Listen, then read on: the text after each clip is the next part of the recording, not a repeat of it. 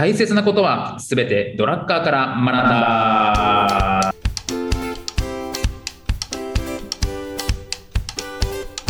ということで、はい、こんにちは、中野秀俊です。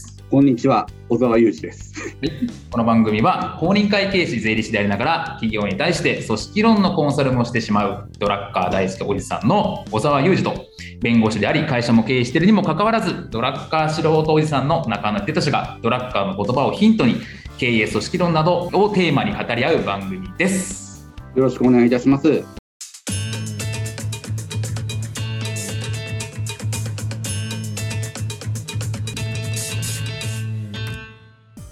はい、ということで今日も張り切ってまいりましょうというところでございます。はい、前回トップマネジメントチームについて、トップマネジメントチームみたいなものが必ずあって、トップマネジメントに影響を及ぼすような人たちもちゃんといるから、ちゃんとそれ認識しようねと、勝手にお前が一人で独善的にやっていいわけじゃねえぞこの野郎みたいな感じですかね。そうですね、まあそんな感じですね。組織図上ワンマンに見える会社が、実はいろいろな人に権限と責任をこっそり分担してて、実は健全であったり、はい、組織図上合議制なのに現実にはその合議制が存在しないような独裁であることもあるといったような話をして、はい、こういうのは良くないですねっていう、組織図通りにはなってないから気をつけましょうっていう話ですね。なるほど、ね。これ中野家はどうですか？中野家家で考えると、全責任を、まあ、仮に先生が取るとした時の中野家の意思決定ってどうされてますか？難しいな、確かに難しいな。でもどうなんですかね。確かに全部先生の責任だと、まあ、仮にしましょう。そうじゃないんですけどね、本当は家族、その時に先生は自分が責任取るんやから俺の言う通りにしろよとかって言いますか？娘さんとその妻みたいな横の人のためにだ、まあ娘には思わないかな。娘は思わないけど、妻に対しては思うかもしれないですよね。ああ、責任取るんだったらね。俺の言うこと聞けよ。俺の言うこと聞けよはある。いや、責任取るの俺やから、それは言ってしまうかもしれないですね。もしそういう状況だったらね。そう。でも現実はそういかないのがね、意外と普通だったりするんですよね。もう確かに。中野家って破綻してるじゃないですか。破綻してねえよ。組織という意味では多分本当に破綻してると思います。多分共同創業者みたいなもんだと思うんですけど、全く意見が合わないですよ。これまずびっくりするぐらい。だから全然違う方向向いてるんですけど、だから組織としては崩壊してるんですけど、なんか崩壊が逆になんかもう一周回っていいバランスになってるっていうね、感じなんで。諦めた感じですよね。別の会社みたいな。条約結んだみたいな感じですよね。そうだから別の国とか別の会社みたいな、一緒の会社無理だなみたいな、地球上に存在している別の国々みたいな、はい、そう、別の国々、トップマネージャーが2人いる、で全然別の会社が2人いて、子供なりなんなりのあれを見てるみたいな、そんな感じだと思うんですね。そうですね、はい、まあ、なんか分かる気がしますね。まあ時間の問題ですね。いやだから本当になんか2人でちゃんと話し合ってとか、なんていうのかな、ちゃんと夫婦仲をちゃんとしようと思ってるし、いやマジですごいなと思うんですよ。そう、でもそっちの方がね、多数派だと思うんですよね。どっちかっていうと寂しいじゃないですか、一人で生きていくのって。家族思い。お父さんってもう静かじゃないですか、家では普通。ちょっと先生、普通が分からない。普通じゃないの、普通じゃないとこ行っちゃってるから。だから多分なんか分かんないで、そういうの家庭環境にもよるかもしれないですよね。なんとなく親が仲いい人で、なんていうのかな、ちゃんと夫婦を円満にというか、ちゃんと家族としてを大事にする感じはしますよね。そうですね。なんかそもそも大前提として家族って素晴らしいものだよねっていうなんかのがある気がします、根底に。ちゃんとした家庭に育った方って。だからそうじゃない人って、多分そうじゃないと別に、いや家庭そんな大事だっけみたいな。なんか多分、だからそこの出発点がそもそもなんか分かり合えない気はしますよ。面白いですよね。だからこうやって聞いてると、いろんな方の、自分がトップだったら、自分が全責任取るんだったら家族どうしますかっていう質問って意外と面白いんだなと思って聞いてましたけどね。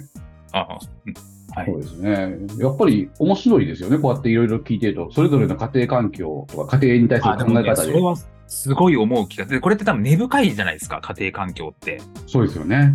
だから自分が普通だとみんな思ってるんですよ。思ってますよね。ですね。だからそれをなんか、まあ、例えばじゃあ家族子供のためには離婚しない方がいいじゃないですかみたいなことを多分本気で信じてるんですよ、そういう人って。そういう人は信じてますね。お父さんとお母さんが仲いい方がいいじゃないですかとか、そんな片親なんてかわいそうじゃないですか、多分本気で信じてるじゃないですか。多分ね、僕らは全然そんな気じゃなくて、いや全然片親でも全然いいし、仲悪かったら離婚すればいいしと思ってるんですよ。なるほどなるほど。子供が全然そんな幸せだよみたいな思ってて、だからそれは多分やっぱり家庭環境大きいんだろうなっていう。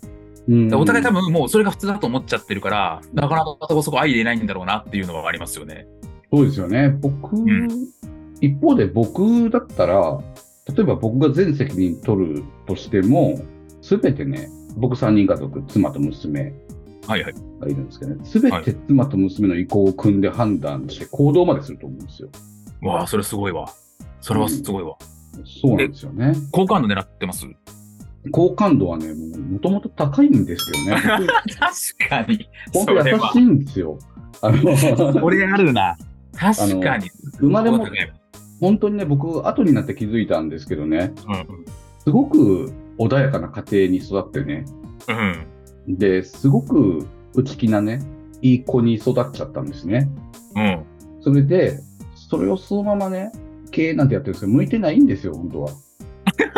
なんか深い話になってきた。いつも心痛めながらいろいろやってるんですけどね。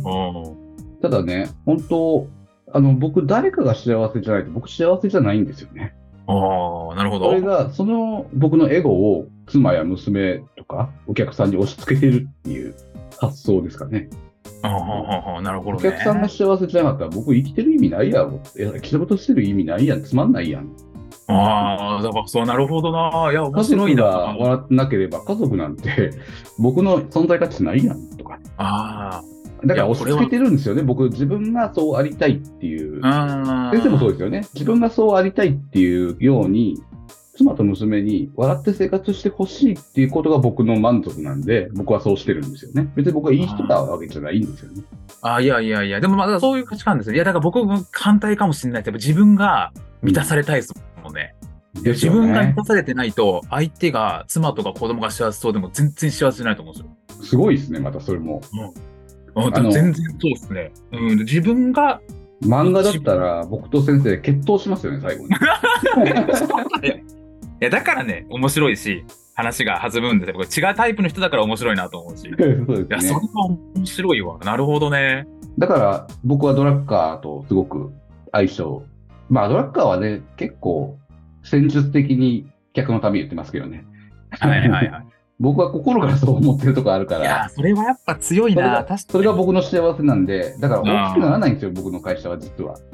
いやいや、でもそれは確かにな。いやだから正直、顧客のこと考えるとか、ばっか言うじゃないですか。で、僕も思うんですよ。でもそれは結局、自社が利益になるからとか、自社が大きくするとか、そういったもののためにやってるわけだって、本当に心底思ってるかって言われると疑問だなと思うんですよ。そうかもしれないですよね。ただ結果としてそれが世の中のためになるって話ですもんね。お客さんのために。そうそうなんです。